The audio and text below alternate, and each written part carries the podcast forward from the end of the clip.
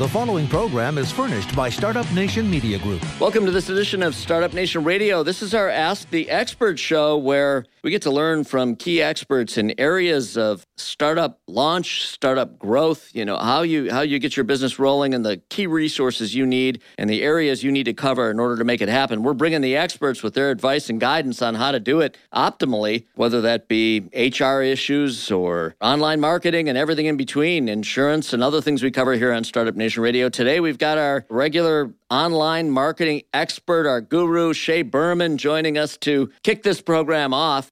Shay, everyone wants to know they've got a great idea, but you know, no great idea is worth anything really from a business standpoint unless you can create that ever critical awareness, traction, action, sales. And that's what we're trying to achieve here for these businesses tuning in today. Shay, welcome to Startup Nation Radio. Thanks as always for having me on, Jeff. Glad to be here today. Good to have you. So I mean it when I say it. You're our guru. It's amazing what you're able to deliver, uh, you know, and, and in ways that we can really dial into, understand, and use. That's the key thing. It's information that we can use ourselves to uh, make our businesses go. So, again, we're focused on talking to you, Shay, about how to create that awareness and then awareness leading down the funnel to, uh, you know, all those conversion points, critical conversion points along the funnel to ultimately sales. Let's start with creating the awareness, the inbound traffic a great friend, a small business, a great friend to business anywhere, but certainly small business. One one just blocking and tackling thing you've got to do. is you got to think about search engine optimization, right? Yeah, search engine optimization is you know what a lot of small businesses rely on because you can earn that media and you can continue to capitalize on people finding you in Google and other search engines when they're seeking for a business or a service just like the one you are or provide. So let's remind everyone at a high level what is search engine optimization and just very generally, how does it work?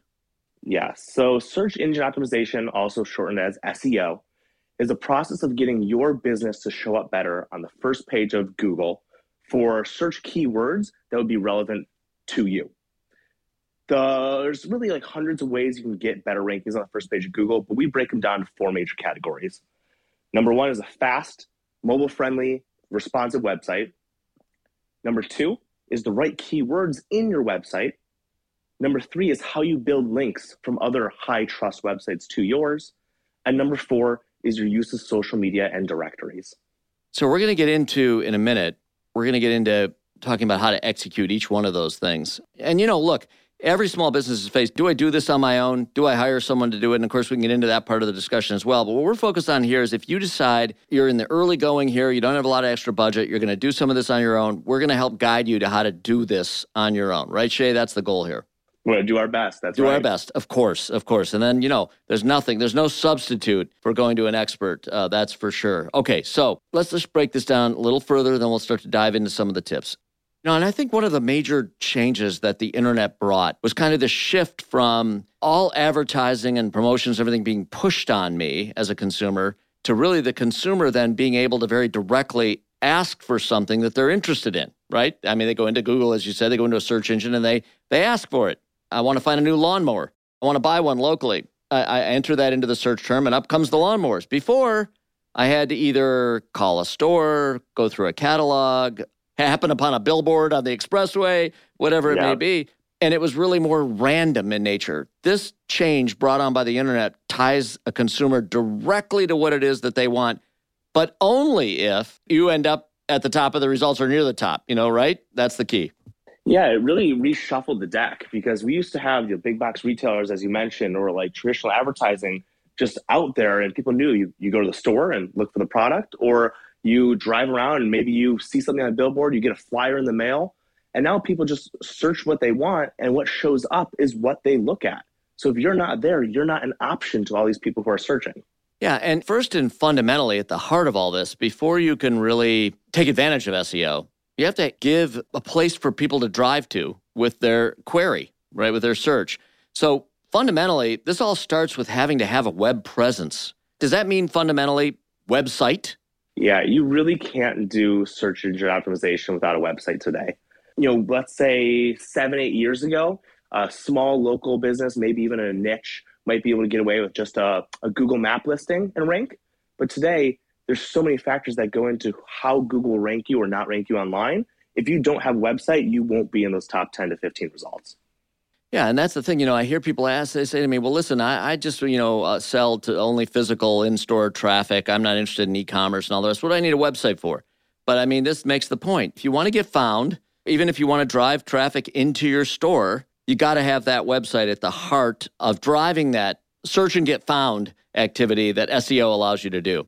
So when, you know, next time anybody calls in or asks, Do I need a website? You bet you do. You need a website whether you're selling e commerce or not. You need a website to get found, right, Shay? I mean, that's key. Yeah, you, you need that website to get found. And you know, kind of going back on what SEO really means, SEO used to just mean getting to rank on the first page of Google. But SEO has expanded its definition to understand getting you to rank so you're an option, but then getting the person to buy. So that website presence, even your social media now plays a role in the buying decision. You can be seen, but if they don't like what they see, your SEO is useless. So t- tell me about that. Are you talking about the quality of the presentation on the site once I land there? Yeah, and even you know they say about almost 80% of people use social media in their buying decision making process. So if you get found through SEO, they find your website and it looks good, and they go to check out your social media and it's not there or not looking great, you will lose all of that value you've built. So SEO doesn't just encompass getting to the first page now. A good SEO company or good SEO strategy will encompass also how you convert the people who do find you. Okay, so we're going to get into detail. We're going to run to a break right now. We've now got them landed, uh, or, you know, we, we now know that we need a website. We've got a website, and now we're ready to drive traffic to our site. We're going to educate everybody out there with these various tips you're going to provide to us, Shay. We'll do a little deeper dive. We'll go back to your list and we'll roll it out here in the next segment. And uh, hopefully, this will be really helpful information so you can execute some really productive SEO on your own behalf. Shay, stick with us. We'll be right back after this break. All right, welcome back to Startup Nation Radio. This is our Ask the Expert show. We're right now focused on how to drive traffic to your website. We're talking online marketing. We've got our online marketing expert with us, Shay Berman. Now, if you have a question, you can reach us at 800 859 0957. Call in. We'll get you connected directly to our experts on the show today, and, and you'll be able to get answers to your questions. So, Shay, we, uh, we set up in the first segment the importance of a website, what search engine optimization is, and now we're going to talk about some tips. You've got a list of tips you want to give to us so that we can um, optimize our SEO performance and uh, make the most of this, you know, just really critical and fundamental online marketing technique. That's right. Start with number one, Shay. Yeah, first thing is a website. We touched on it briefly in the last segment, but without a website, you can't do SEO. You don't have a place to put your keywords, to link back to, to direct social media posts to. So the really the SEO all starts with a great website. Now, there's some important factors in a website. It's not just about having a website. It needs to be a cleanly coded website. Those do-it-yourself website builders like GoDaddy, Wix, Weebly.com, they won't cut it they are built you know poorly unintentionally because they're trying to build something that's going to be great for the user who's building them the, the layman the new small business owner. But because of that poor coding they won't rank well on google. You also need to make sure your website's fast. Without a fast website especially as of march of this year your website will be penalized and can't rank well on google because speed is so important the user experience for a google user to Google. And when we refer to speed, let me just ask Shay, we're talking about loading time. Is that right? Yeah, the loading time of a page. They call it a first contentful paint load time. It's okay. a mouthful. Yeah, because if your site is really laggy and it takes long to load, they mark you down for that and you'll go lower in the search, right? Correct. Yep. Especially as of March of this year, there's a big algorithm update that spoke to that. Okay. And so we talked about the clean code, the fast website, and most people know this today, but mobile responsiveness. And what do these three things have in common? Mobile responsiveness, you know, that um, mobile, tablet, desktop view, the speed, and the cleanly codedness. All these things have to do with the user experience. Google is preferring companies in the search results that have the best user experience for their Google users. Okay, that's good to know, Shay. Now we've got a caller on the line. Let's go to a caller. We've got Janie from Clawson, Shay, who's got a question for you. Hi, Jeff. My husband and I are opening up a garden center in Clawson and we have started our website and we just want to understand better how our customers when they do a google search say they're looking for lawnmowers or they're looking for garden tools or whatever how do we make sure that they're actually going to the correct page on our website for lawnmowers and they're not going to the page that has the flower baskets? So, Janie, that's a great question. And ultimately, you're not in control of where people land. Google kind of makes the rules on what shows up in a Google search result, but you can lead Google in the right direction. And that brings me to my point number two keyword usage. You want to make sure you're putting the right keywords that people are actually using to search for a business like yours in the right places in your website. So, Jeff, if you put the right keyword, let's say for that lawnmower, on the lawnmower page and you optimize the lawnmower page for lawnmowers, most likely Google is going to show your lawnmower page instead of your weed whipper page, as an example.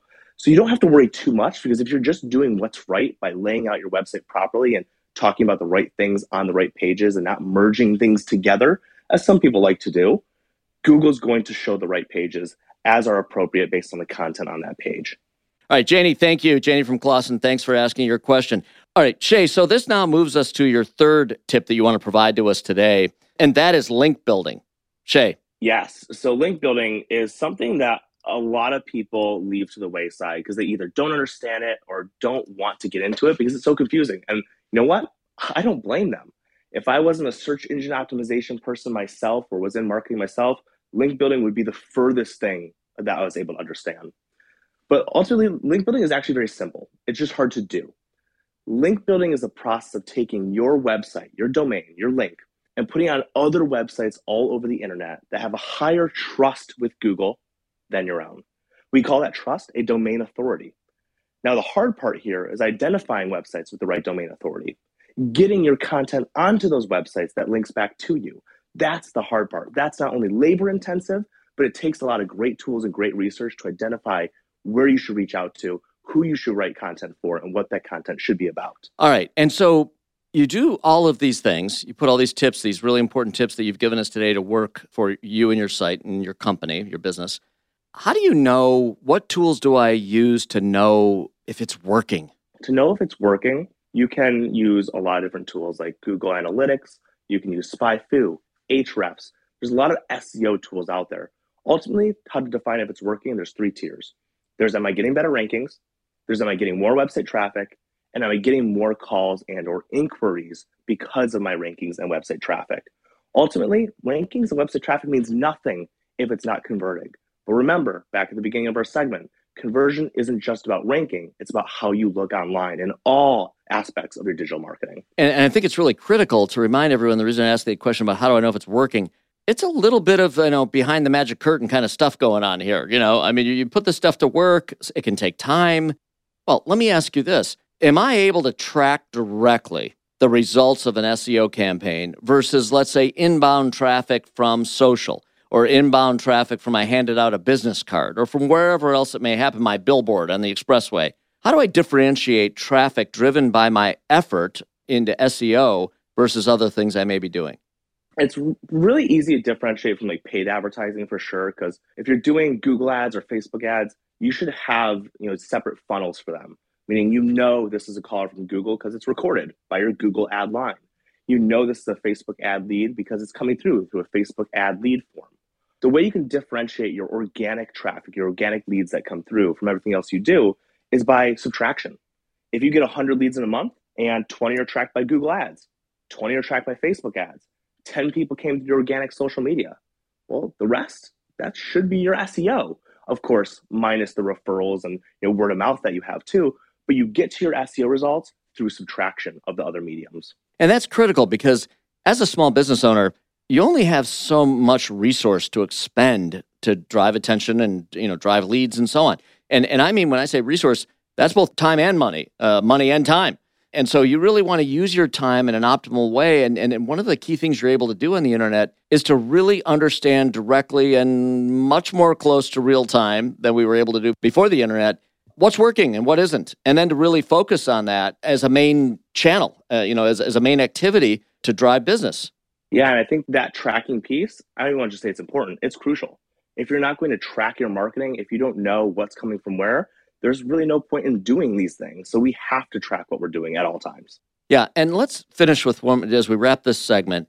One last thing. What is kind of the difference between what I get doing this on my own versus using a professional? The difference is most people who do it on their own guess which keywords people are using online to search for them. They try to put the keywords into the website the best they can without knowing Google's rules. They don't know how to link build and they don't understand how social media plays a role fully. So when you hire an expert, you'll get the best keywords to go after in your selection. You'll get your website fully optimized in terms of speed and all the other factors. You'll know how dense the keywords should be, like whether it's five or seven or 15% keyword density in your website. You'll do the proper link building techniques and you'll have the system in place to reach out to other website content editors to get those links. And ultimately, your social media will be fully optimized to support all of that. Right on. Shay, Shay Berman, yourdigitalresource.com. Can't thank you enough for being on, sharing this good wisdom for us. I mean, this really is the blocking and tackling. If you're going to be in business, this is something, this being SEO is something you must have on your radar and you must be attending to and, and, and executing uh, to the best of your ability or hiring an outside firm like Shay's to do it for you. Shay, thank you very much for being on Startup Nation Radio today and sharing that important wisdom. Thank you as always for having me on. Excited to see you all next time. All right, good to have you on. Thanks again. And now back with more on our Ask the Expert show here on Startup Nation Radio right after this break.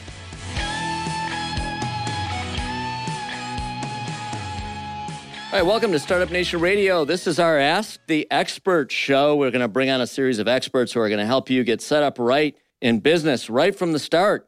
We've got Greg Packer. He's president of Access Point. You deal in human resources, all things human resources. Greg, welcome to Startup Nation Radio.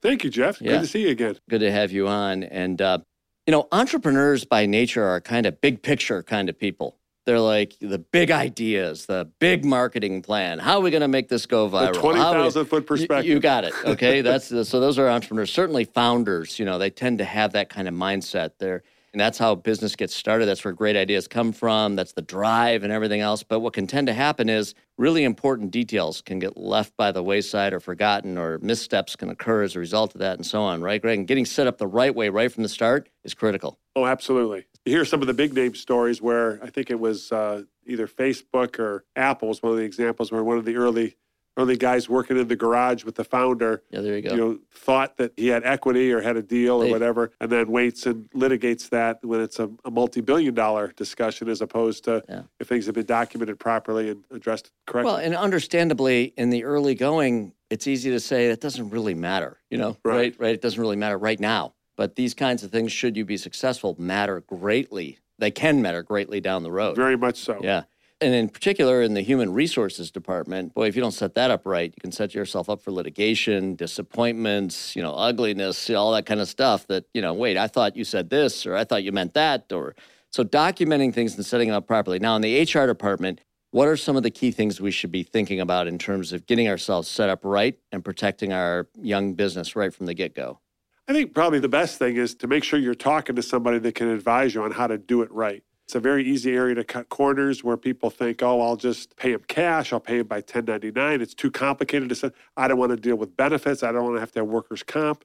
Well, those are laws. They're not really open for interpretation. It's right. very clear. Right. You know, the IRS, the Department of Labor, all of this infrastructure has been created by the various governmental entities to make sure that employees are protected the labor unions exist to protect employees and they've helped to lobby for these rules and regulations and there really isn't much gray area and ignorance of the law is never an excuse right. so. And you can probably get away with it if you're one of these companies that bubble up and disappear within the year you know people starting businesses and shutting them down all the time.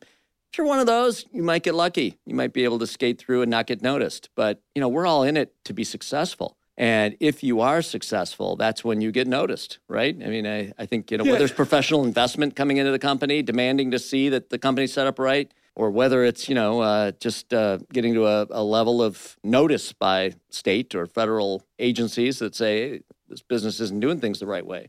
Yeah, I think if you want to sentence yourself to a lifetime of being a very small business, then you could probably cut some of those corners. And the example I always use is if you're Joe's Plumbing and Heating and Joe Jr. works for you and Joe's wife and your wife right. run the office, right. you can cut a lot of corners.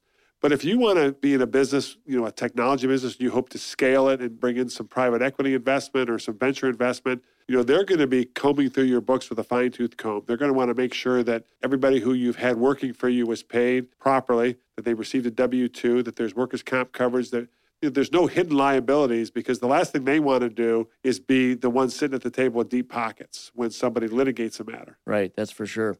So let's talk some blocking and tackling here and get right down to brass tacks and make sure we get, you know, I'm a company. I'm going to start up.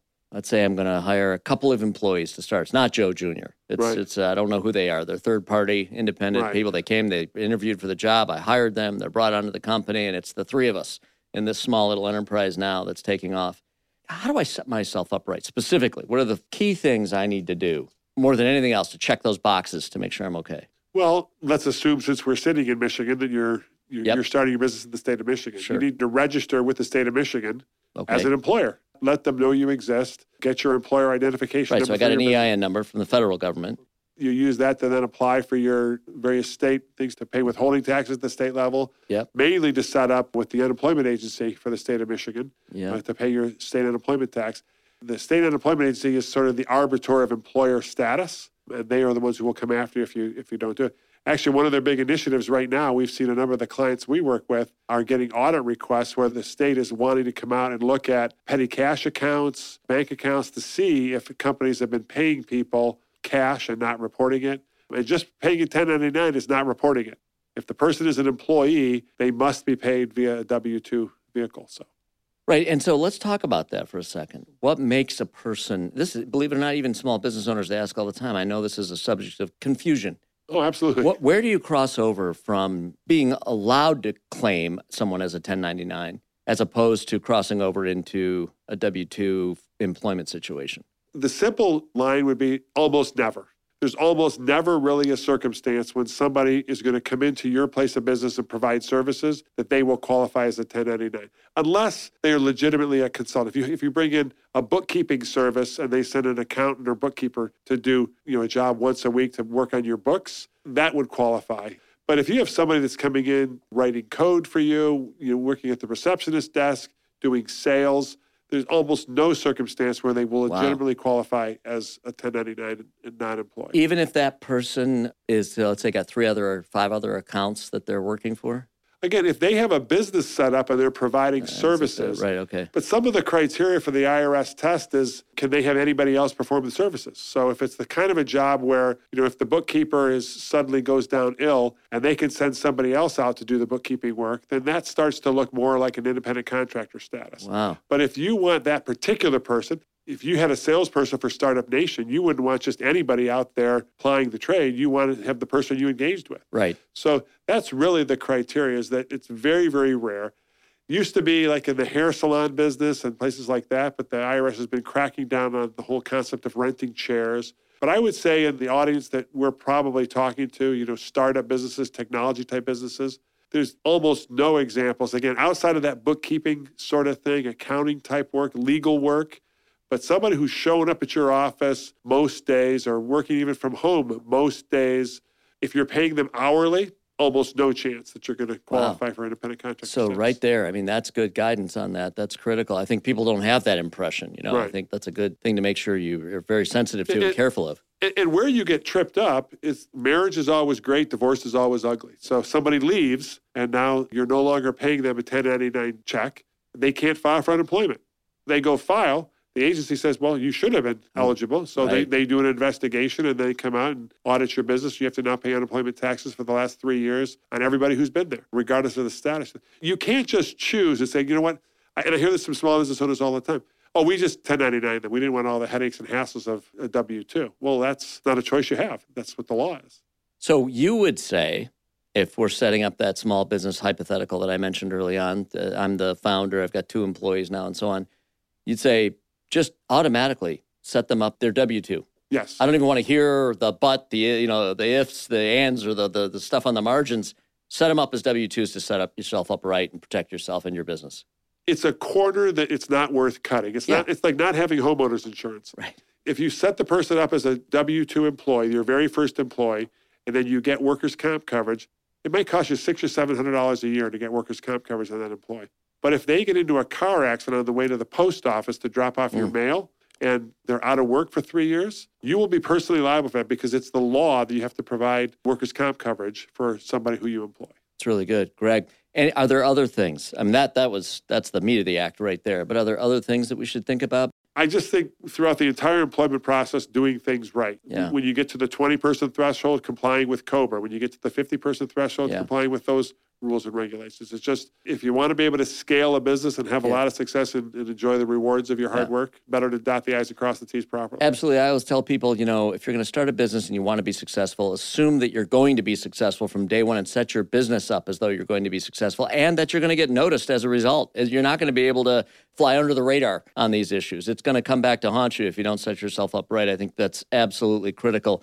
You know, we talk about HR, but who knew all that about 1099s, really? I can tell you the majority of people sitting in businesses don't know what you just told us, and that was good advice. I'm sure there's a million other things. You said right from the get go get someone who can help you get set up right. You can certainly do that. Uh, and your team at Access Point. How do they reach you? At www.apteam.com. Is that, that would be perfect. And you can and you can get a hold of you guys right through Yeah, there. we're happy to help. If Yeah. any questions we can answer, support we can provide. Well, you're a great guy. And one of the reasons we picked certain people specifically to be on Startup Nation Radio is that at Startup Nation, we have a goal, we have a mission. That's to help people get started and get started right. And I know you feel exactly the same way. You're a good advocate and a good friend. We appreciate it, Greg. Thank you for being on and giving us some good, important guidance on getting set up right from the get go on HR matters. Appreciate Well, it. Thank you. Thanks for helping businesses get started. A, rising tide floats all boats. It right? does, doesn't it? It, It really does. does. And we need, you know, businesses are being started at record numbers these days. We're happy to see that. We want them more than being started. We want them to be successful. Absolutely. Right We want on. to thrive. Greg, thank you. Appreciate it. Thanks, back Jeff. with more on Startup Nation Radio right after this break. All right, welcome back to this edition of Startup Nation Radio, our Ask the Expert show. And in this segment, we we normally uh, Michael Spath, by the way, welcome. Thanks for Appreciate having you me. being on. Yeah, you're, now you're our insurance expert. You you help us get that peace of mind that comes with making sure you have all the right coverages in place if you're a small business owner. On this edition, however, we're going to take a little bit of a different approach. You, know, I, I actually prompted this by saying to you, you must hear some unbelievable stories and come across some unbelievable things and some claims that you just have to shake your head at. Well, I think when you get together with other insurance agents or brokers and you're at a party or something like that, like you're going to have a good time because everybody's got the story. They're going to try to one up the next story, right? right. It's like, what's the what's the craziest thing you ever encountered? And then, and then the person's like, wow, you you haven't heard anything yet. Let uh, me Of course. let me drop this. And so Right. I always say too. I mean, like if you go to a party and someone's like, oh, that, my, that's my friend Michael. He's an insurance agent. Like you should come to me. You shouldn't like walk away like I'm not talking to the insurance guy. Like I was going to try, try to do is sell me insurance. So no, we come across a lot of them all the time. One fairly recently, and for the sake of keeping my career, I'm gonna Yes. I'm gonna ab- ab- abstain Yeah, names right. and You're gonna, locations. you're gonna what they call purify the data, right? I mean, you're going to sterilize the data, so no names, no nothing, right? So we, we have a client who's a high net worth person, you know, makes a lot of money, and he has a number of homes, which is fairly normal. If Yeah, I was going to say, okay, yeah, if you're, yeah, you're sure. like a wealthy person, Right. like you might have your house in Metro Detroit, sure. and then because we have the great north that we have up up north Michigan, you might have Second a house yeah. up north, Traverse City, Petoskey, all those places. Yeah. And then quite a few people like to have a home down in like Florida, you know, or down Of in course, of Arizona course or they something do. like that. You know, it's fairly normal for us to insure someone that has three homes. Well, this person's third home was like outside of the ordinary because instead of it being up north and in Florida and then where this person lives, that third home was like 15 miles away from Hmm. their base home of operations. And it wasn't like an income property or an Well, so investment. then, so or, I mean- you're, of course, then like as you, as his agent, you're calling up and going, okay, like you know, who's living in this house? like this? if it's if it's vacant, if it's Sure. if it's unoccupied, like insurance companies don't like that because like anything can happen. So, so like, well, who's in this house?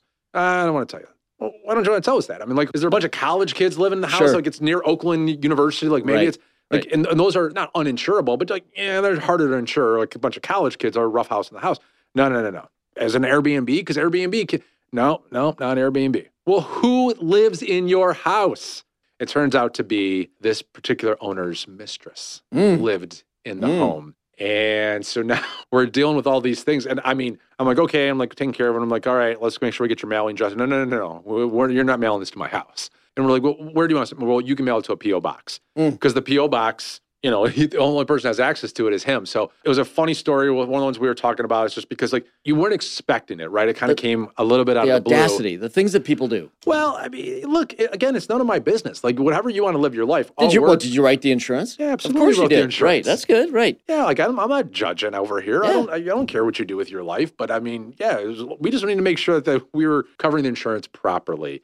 But no, we had a good laugh about that one. And you know, I had a, I had a recent uh, person came up to me and said, "Hey, you know, Michael, you're the insurance guy. When do I need insurance?" And and I was like, "Well, the simplest answer I can give you is when you have an asset worth protecting." And he's like, "Okay, well, I have an idea." And I was like, "Okay, what's your idea?" He's like, well, my, my idea, that's my that's why I want to insure. I was like, I'm not an IP attorney here, right? Like I'm not an intellectual property. We don't insure ideas. But he was just like getting into it. And he's like, well, why can't you insure my idea? Like it's worth a million dollars. I'm like, according to whom? Like who is the who is Right. What's this worth a million dollars? Well- So you can talk about this better than anybody, Jeff. You've helped so many businesses start. Like a lot of businesses have great ideas. That doesn't mean that they're going to be a million dollars worth in three years. Right.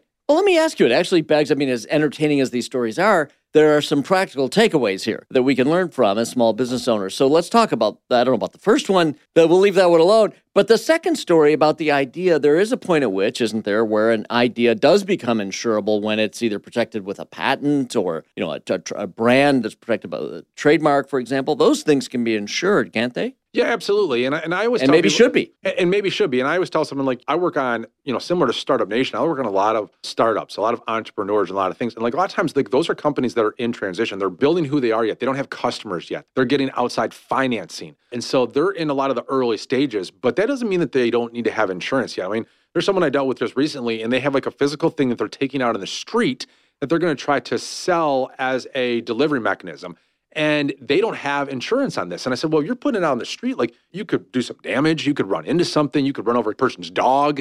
You know, you could do anything like that. Like you need to have insurance on that right now.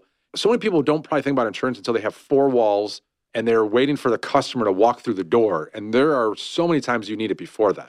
And not only before then, but there are a lot of circumstances that should be covered with insurance that many small business owners don't even know what to think about. Is this is this even they don't even think about this and insurance, whatever that this is. I mean, even me, I've learned, you know, even from I've learned from you. There are things that can and should be insured in your business, and that's why you need an expert, right, Yeah. to help you figure all that out. You need an expert to, to figure it out, and and we're willing to have any conversation. And I'll, I'll give you another example. I thought this was pretty funny. Is this happened a couple of months ago, and a young gentleman wanted to insure a piece of art, and we insure art, we insure jewelry, we insure furs, we insure whatever, you know. And so what he wanted to insure was this piece of art for hundred thousand dollars. And I was like, okay, well that's great, but we need to. It's after a certain threshold which it can depends on which uh, insurance company you're working with. Sometimes it's five thousand, sometimes it's ten thousand, Sure. sometimes it's twenty five thousand. But hundred thousand dollars we needed to have appraised.